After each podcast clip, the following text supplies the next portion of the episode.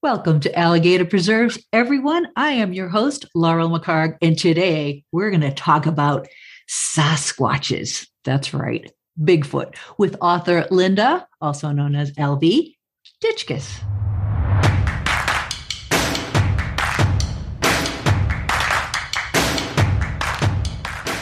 Welcome to Alligator Preserves, a weekly podcast about revealing yourself through storytelling, story reading, and story writing. But probably not story arithmetic, because that's not a thing. You just might surprise yourself with the secrets you'll uncover. Linda, welcome to Alligator Preserves. Hi, Laurel. Thanks for having me today. I really appreciate being here. I am so excited to talk about this series, which starts with book one, Crimes of the Sasquatch. But before we get into your series, I'm going to ask you, because you know yourself better than I do, and I know you pretty well, because truth be known, Linda and I know each other. We're both from Salida, Colorado, and we're on the Chaffee County Writers Exchange Group. We're both active participants. So, Linda, tell our listeners a little bit more about you and all the extracurricular activities you do. Okay, great. Yeah. I retired from a job as an accountant quite a few years ago, and actually there's no accountants in any of my books. So, maybe that's a really good point. But at any rate, long time ago. And since then, I've really become very active in the writer community and become an active writer myself. I have 4 books that are published, and then I'm working on a new science fiction series that should hopefully come out the next year or two. But in addition to that, I belong to the J.D. County Writers Exchange, which Laurel knows all about. Great group of people up and down the valley here. And they have a critique group that I'm involved with. And I also am part of a Rocky Mountain Fiction Writers Critique Group as well. And then there's another group from the library. And then last year, I had the honor of being a book judge for the self-published science fiction competition, which is an online competition, and put a team together of people from all over the world. We had some folks from Australia and other places too, and got to read about 50 or so books in that competition. So all science fiction, all self-published. So that was a lot of fun as well. So really enjoying being kind of immersed into the writer and author community. And you're way too modest. You lead the Chaffee County Writers Exchange Critique Group. You started it and you lead it. You're way too modest. And when you're not writing though, you're all over the world. Well, we like to travel a lot, and that gives us a lot of ideas. And I tell you, all those long plane rides gives me lots of time to write and edit and think of new ideas as well. So it's a lot of fun. We're just hikers, snowshoers. Like to be out of doors all the time as much as possible. Excellent. And we live in a beautiful place to do that as well. So before I ask you any of my specific questions, I'm going to do something with you that I haven't done with previous authors, if you're okay with that, that I've interviewed. I'm going to ask you to give us your elevator pitch for your very unique Sasquatch series. Now, for listeners out there who might not know what an elevator pitch is, imagine that you hop into an elevator and there's someone very important in there and you want to sell them on your new idea, your new book, your new whatever, but you have less than a minute to do it because you're just going up a floor or 5. So you don't have very long to convince them to invest in you. How would you pitch your Sasquatch series? Okay. No, that's a great question. I appreciate that. So I guess I would say that the book is about this big city detective, actually comes from Chicago, moves to small town Salida, Colorado, and he's looking for a missing 6-year-old boy. But to find the boy, he has to hook up with a wilderness-savvy woman, a man on the autism spectrum, and a bunch of Bigfoot believers. And the story just kind of goes on from there. It certainly does. Why did you choose Salida as a place to set your story in? Yeah, that's a good question, too. Living in Salida, I think we really have come to appreciate the sense of the small town and how much of a sense of community there is. Another part of it is even the crime fighting aspects or the criminal aspects of it. A lot of people know each other and know about each other. And I think that dynamic for a story, I think, is a cool premise, too, that what do people know? What are people hiding? What are they keeping in reserves? What do they know and they don't want to share? and how easy it is to walk around and find clues. Frankly, too, you're in New York City. If there's a small nugget of something that you need to find to solve the crime, it's not so easy to find it if you're in the middle of Manhattan. But in Salida, you might even trip over it pretty easily. And so I think all those parts of the setting made it a really good place to do that. Awesome. So this is kind of a murder mystery, kidnapping. You've got a lot going on here. How would you characterize your series? You know, it's considered sci-fi. And the reason I say that, too, is because last year I was honored because the Colorado Authors League awarded me first prize in science fiction for the series, actually. Yeah, I was just thrilled to pieces. So I think it sits firmly in sci-fi because of kind of the scientific elements. The other thing is I try to keep the Sasquatch concept very true to what the believer community understands and what they believe. And there's, I made it really very, very careful that the people that are the believers in the book, they're not disparaged at all. They're very well respected. They're very intelligent people. They're very community-minded people. And so hopefully I handled all of that in a very respectful way as well. And so it does fit firmly in the scientific community. Yeah. How did the idea of a Sasquatch story series, how did that idea capture your muse? Well, I had a neighbor, his name was Jim Finn. He unfortunately has passed away about a year ago, but he was an avid Sasquatch believer. And he had been on several hunts. They lived in Bayfield, Colorado for quite a while, where my understanding is they could hear activity from Sasquatch, even from the porch where they lived. I mean, he talked about it in great detail. And so it was just kind of a cool concept, I thought, that there are these beings out there and that, you know, do you have to suspend belief? I don't know. I guess if there's very few of them and they're very long lived, they could certainly be out in the woods and be kind of among us and we would never catch up with them. So I tried to come up with rational scientific reasons about why they would be able to hide themselves, you know, how they communicate and those sorts of things, what kind of language that they would have, whether or not they are kind of more animal and ape-like, or are they incredibly intelligent beings? And so that's where I could have my own kind of writer's license with, because as an author, you're allowed to do that. You can make up a story as long as it sounds plausible. You can make up the story that you want to. So that's kind of where that got pieced together as well. But yeah, Jim had a huge influence on it, a huge influence, and I really enjoyed his input. I wish he could have read them all. So now I have to mention the man behind you. This guy? Yeah, that guy behind you on your Read the Sasquatch series, L.V. Ditchkus banner that you have. I have been to Comic-Cons with you, and you have had him up there in other book events. And I got to tell you, you could make $1 million selling just a banner of him.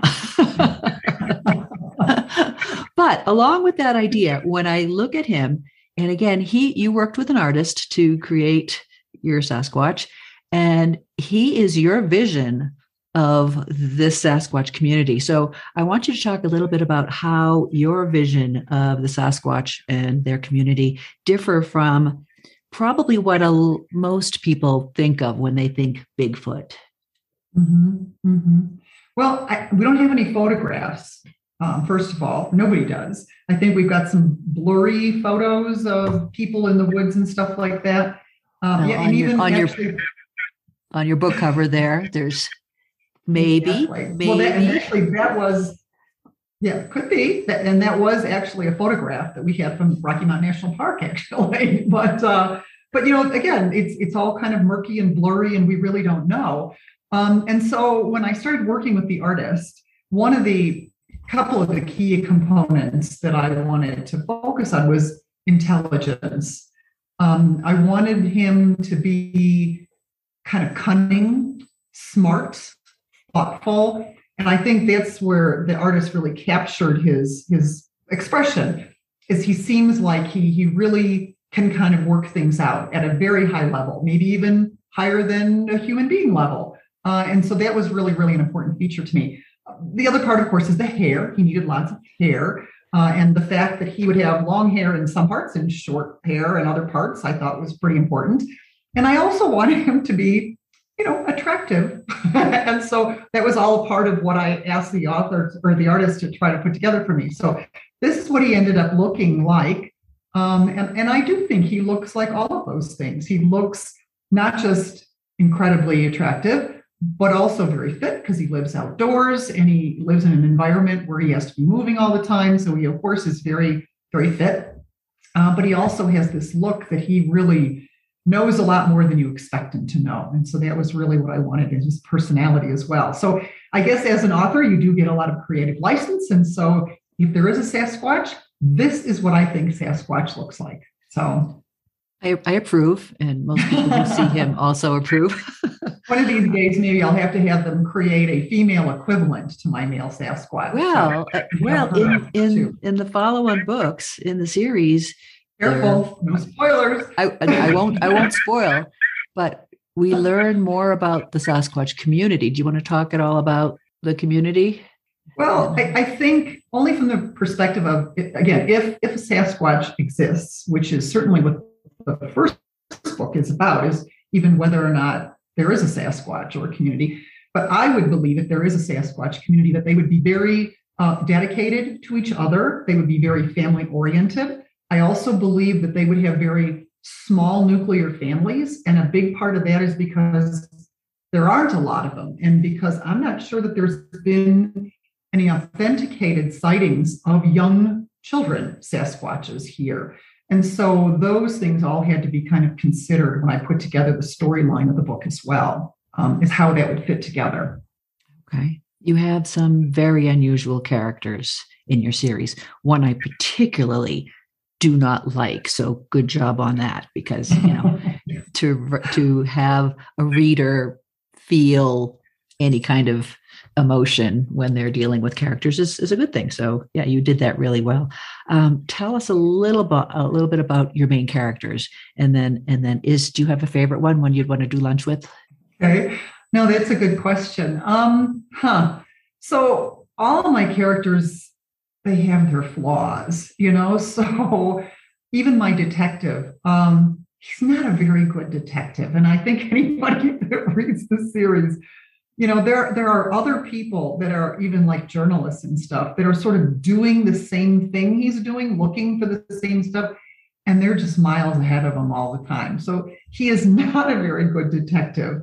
And he keeps, you know, being dedicated to that career path, but he doesn't think out of the box. He doesn't take a lot of initiative sometimes. He really kind of looks for things to sort of fall in his way. And I think a lot of people will notice that. I mean, not in a funny way. It's just that's the way he lives his life. That's his personality.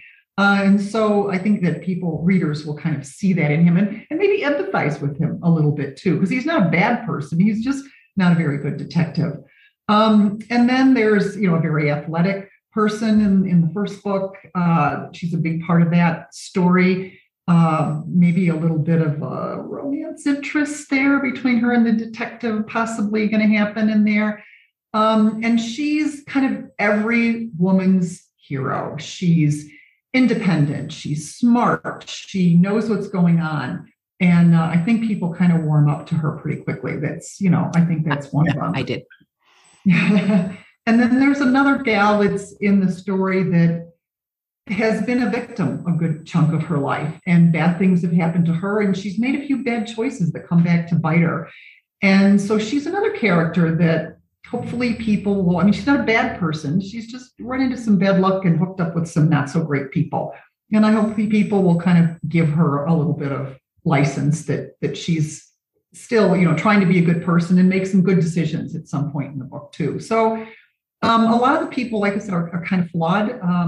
Some of the other characters that happen later in the book, you'll see them there.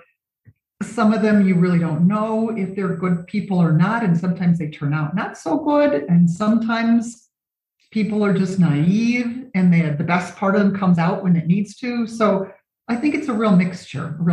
I think all authors do. They kind of draw on experiences. And nobody in my book is, oh, this is this person. But certainly, almost all of my characters are kind of an amalgam of different people that I've known over the years or experiences that I've had. You know, I'm sure you do the same thing, Laurel, in your writing as well, is that you couldn't say that, oh, so-and-so is this particular person, because they're not, but definitely an amalgam of many, many people that I've met over the years. So it's a lot of fun that way.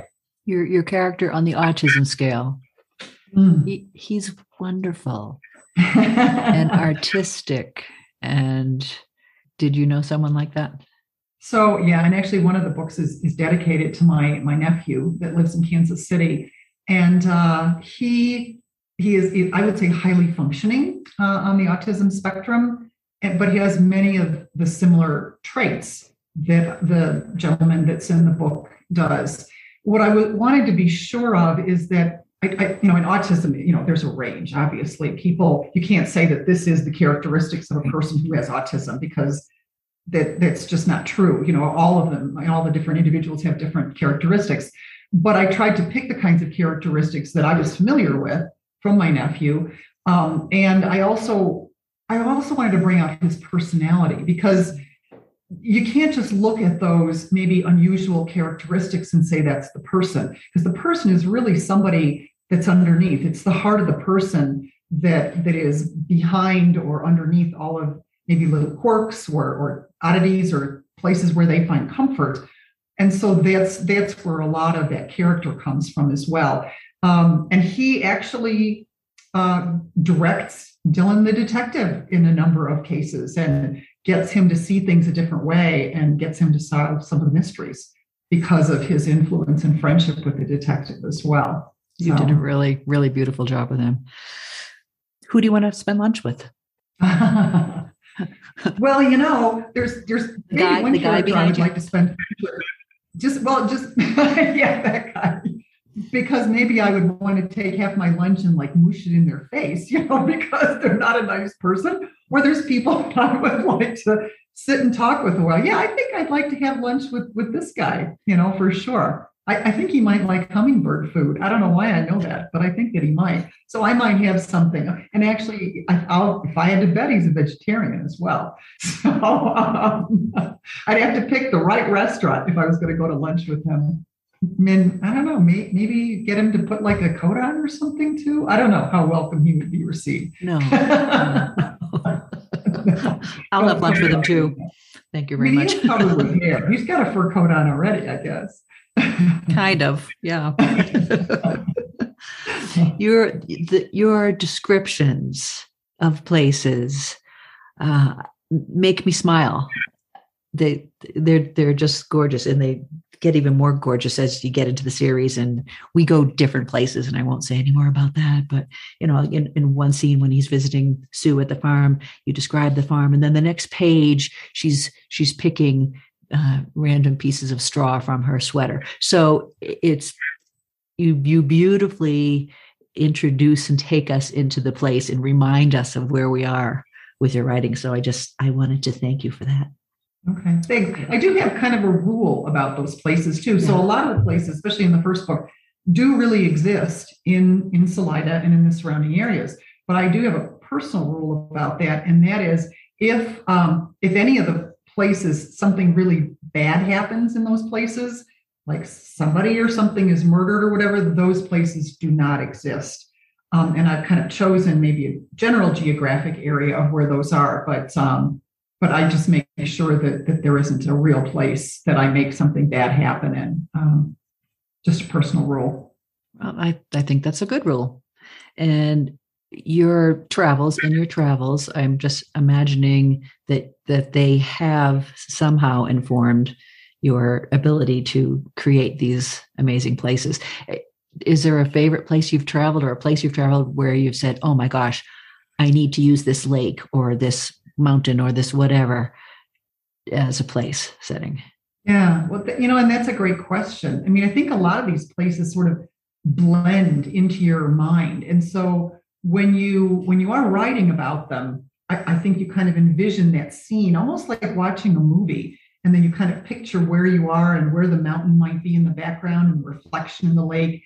And whether that, again, is like an amalgam of places that I've seen before, or something from my photo album, or any of those outdoor places, I think those influences come to play while I'm writing about it. Because frankly, a lot of my travel is in a lot more, they're not so rural. A lot of, like, I've done a lot of hiking in Europe where you continuously see pastures and little farms and those sorts of things. And that's not really what the places are that are described in my books. They're really a lot more remote.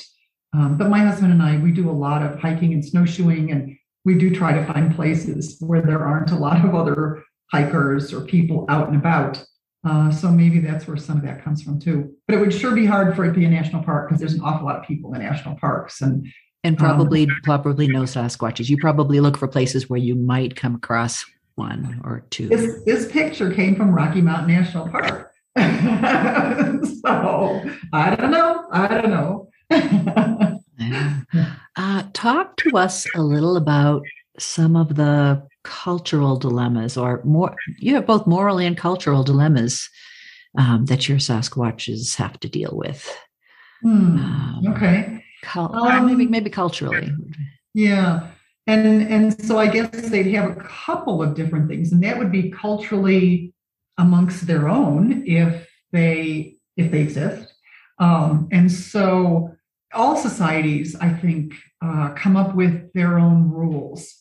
Certainly rural communities versus urban communities versus different countries in the world. Everybody comes up with sort of what's appropriate and how people behave. And if there is a Sasquatch community, they certainly would have that as well. And so in a world-building perspective from an author, to create a different world or a different society, you'd really have to think about, are there male and female roles that are different? And if they're different than what the human world would be like, what would be their roles? And what would be barriers in any of those roles? Because they don't have to be exactly like what we have.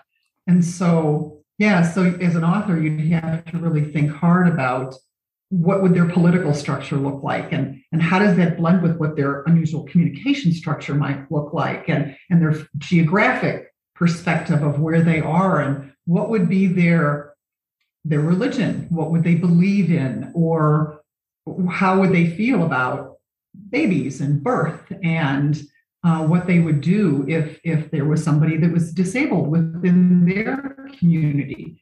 How would they view that? And so I think an author has to think about all of those things. And I certainly did when I was creating the world that I think that they might exist in as well.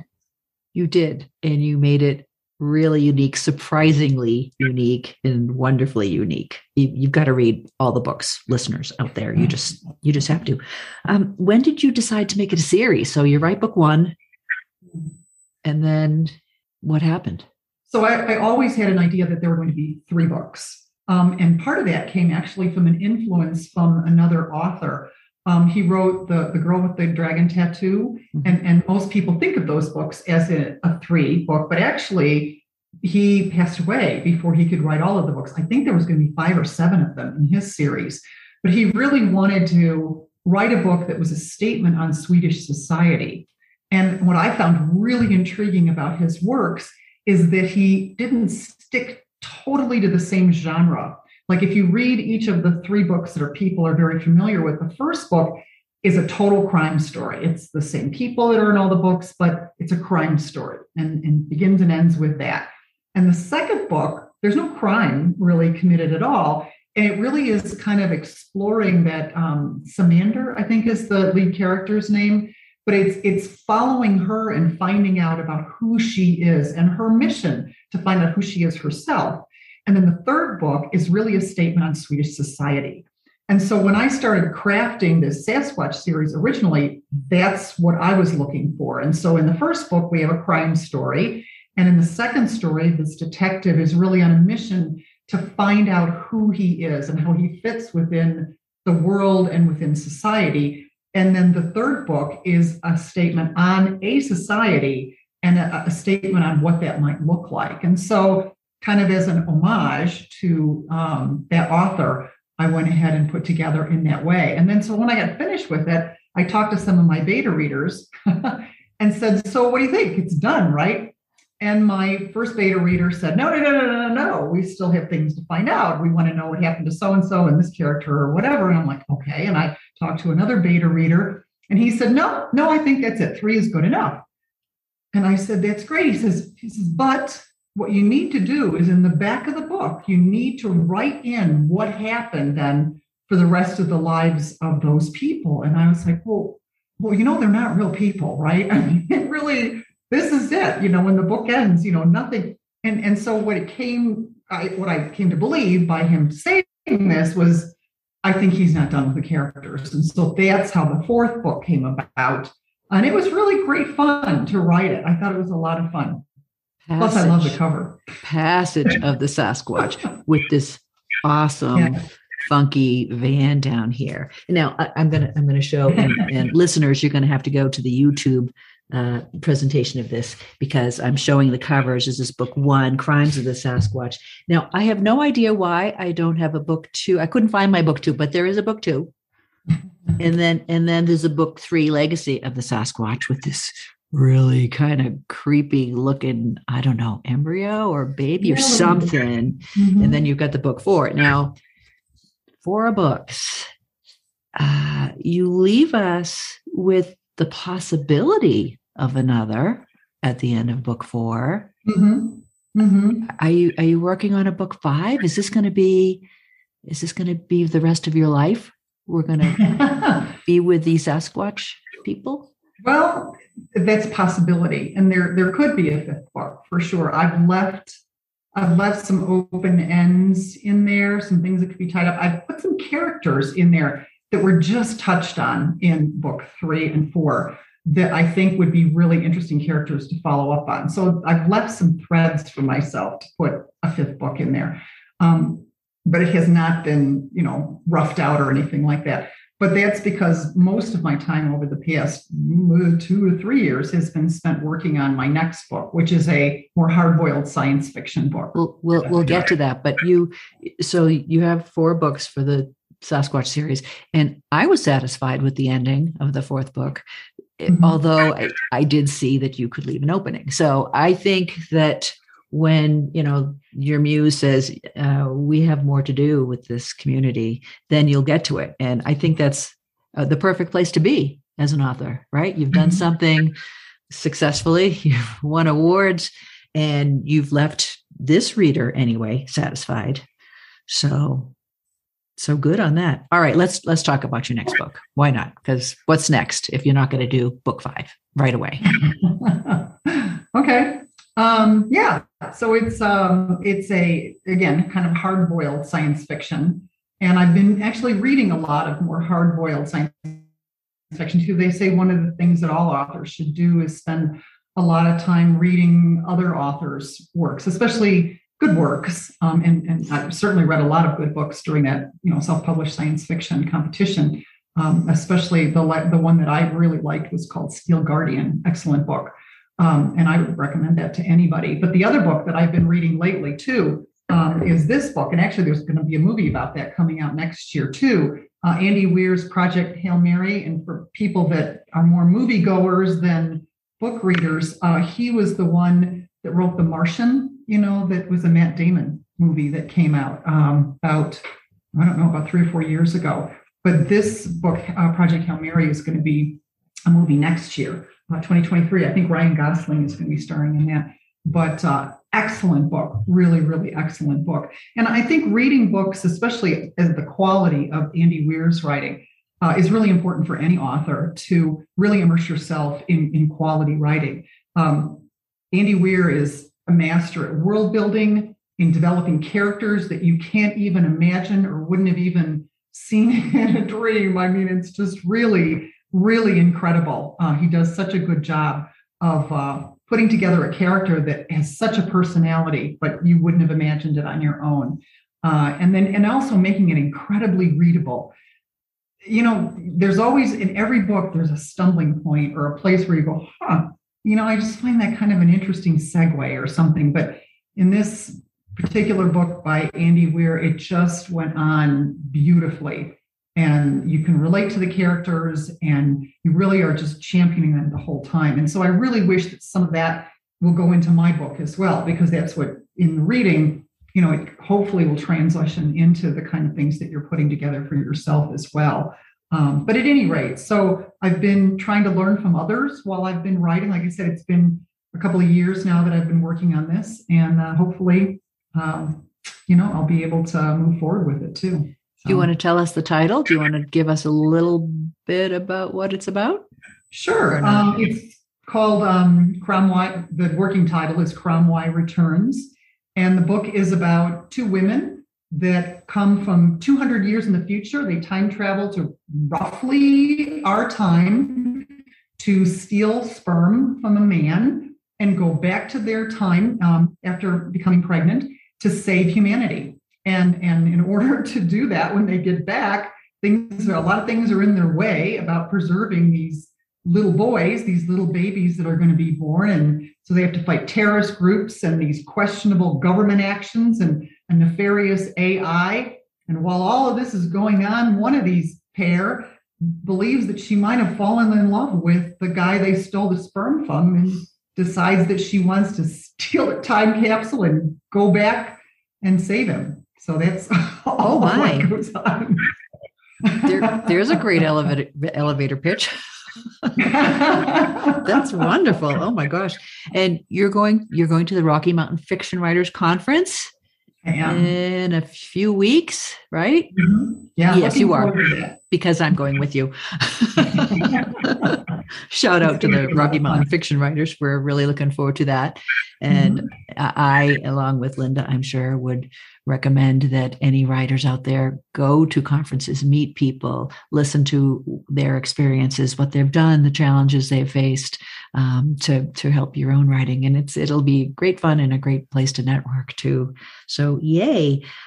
Speaking of shout outs, do you have shout outs to people you would like to acknowledge? Besides Andy Weir, you mean? Besides Andy Weir. Andy, are you listening? I'll send him a link to this video. Would you please? Yes, I'm sure he's really waiting for my endorsement on his book. And actually, he's going to be looking for some endorsements. He is one of the finalists for, I think it's the Hugo Awards this year. And I think those are going to be announced in September. So this particular book is up for that as well. So I wish him well. Very much so. But you make a really good point about conferences. And that's, I guess, another part of the writing journey that I think is so important, in addition to reading a lot of good books, is just rubbing shoulders with other authors. You know, Laurel, I think you find that really important in your own work as well. Getting good beta readers and a good critique group and talking with people that are in the industry, it really is incredible how much you can learn about your own craft by evaluating the work of others, by giving people feedback, by, you know, looking at your own work more critically. I think that's a huge part of that. What's going to be a lot of fun is these critique groups that I'm in too, especially the Rocky Mountain Fiction Writer one. We've got people from all over the country that are participating in that. It's all on Zoom, so a lot of them are going to get together at this conference as well. So I think it's going to be really fun to see some people face to face that I see usually once a week on a Zoom call for these critique groups too. So it's going to be a lot of fun in that regard too. And one of your short stories is in an anthology that they've put together, correct? It is. That was pretty exciting. The Rocky Mountain Fiction Writers, every other year, they put together an anthology, a competitive anthology. So I was super honored that my short story was selected for that. What was that short story about? It was the anthology is recrafting old stories. So, like, for instance, recrafting a fairy tale or something like that. So what I recrafted was the story from the opera Carmen. And if you don't remember that story from that opera, it's about kind of this really spicy, hot woman that leads this poor fellow astray and into a life of crime, and then eventually he kills her when she falls in love with the torador. But in my story, the poor unfortunate man that's tortured by this woman is an AI character in a program, and he's tortured by a woman that is using this program and is starting to try to cast him away, and he's not really happy about that. And so it deals with what he is able to do as a program and what even she might want him to do as a program when they have this struggle of wills. So that's amazing. And is this anthology available? It is available on Amazon. It's called The Bizarre Bazaar, and it's available on Amazon now. And there's going to be, I think, at the 1st of September in the Denver area, there's going to be a, like a big gala thing at a Barnes & Noble in the Cherry Creek area, I think it is. Unfortunately, because we live so far away, I'm not going to be attending that. It's right before the conference, but it'll also be for sale at the conference as well, or on Amazon, and Barnes & Noble is going to be selling too. So.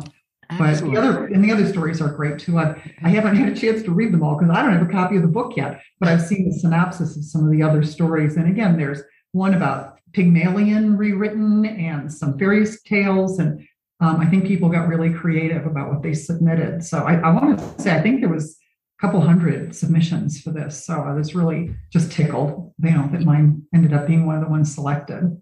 So. As well you should be. And so where can people find you and your works? So my books are available on Amazon for sure. All four of the Crimes of the Sasquatch books. And they would have to look under L.V. Ditchkus if you go into Amazon to do that. So L.V. Ditchkus to get to those. And that's D-I-T-C-H-K-U-S.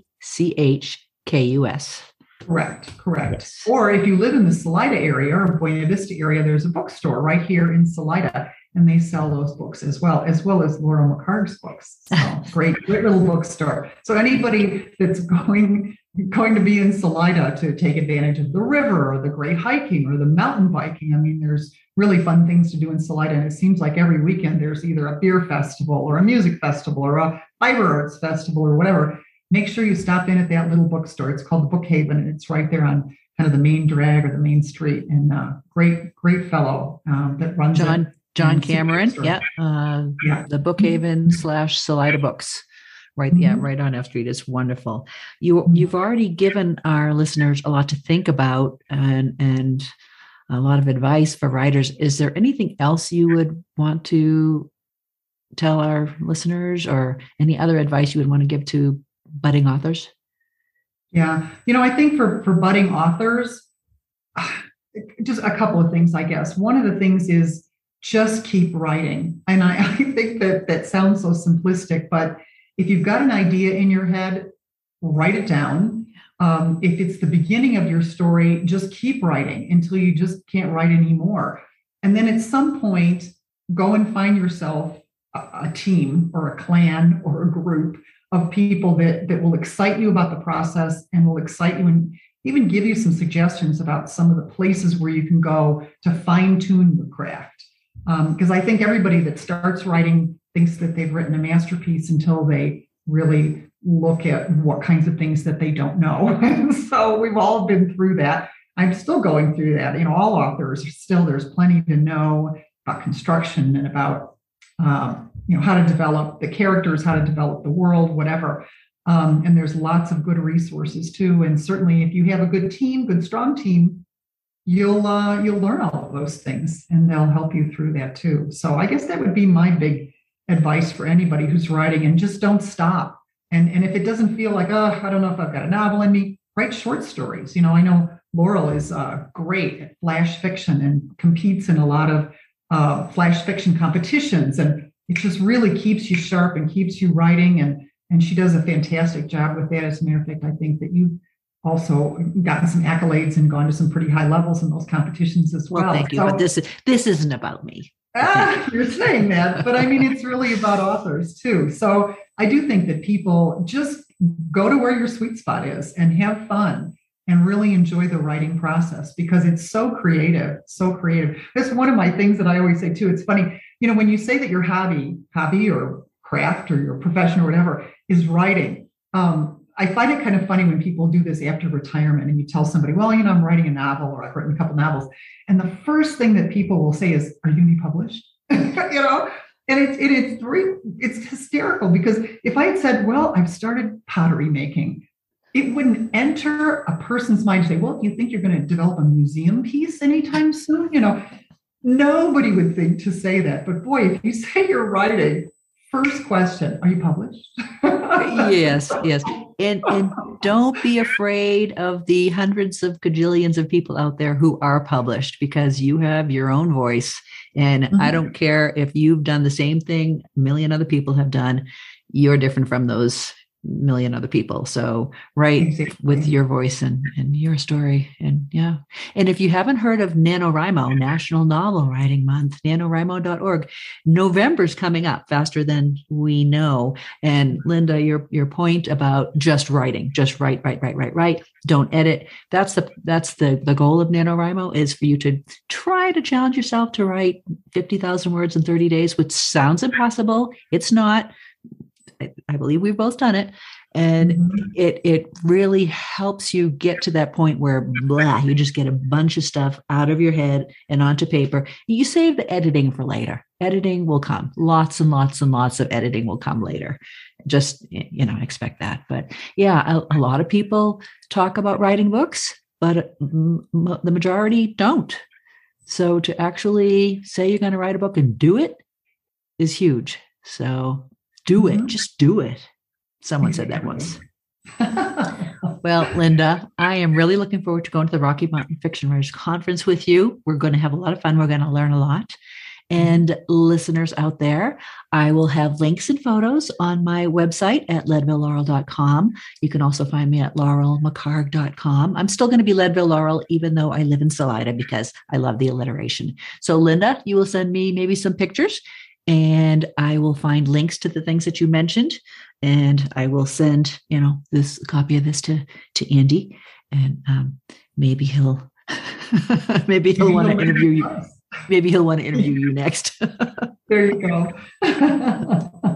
Thank you again. And listeners out there, thank you for listening to Alligator Preserves. And we'll see you next time when we'll have a completely different person and talk about completely different things. Thanks for this opportunity to chat with people, Laurel. Thank you. Oh, you're welcome, Linda. Bye-bye.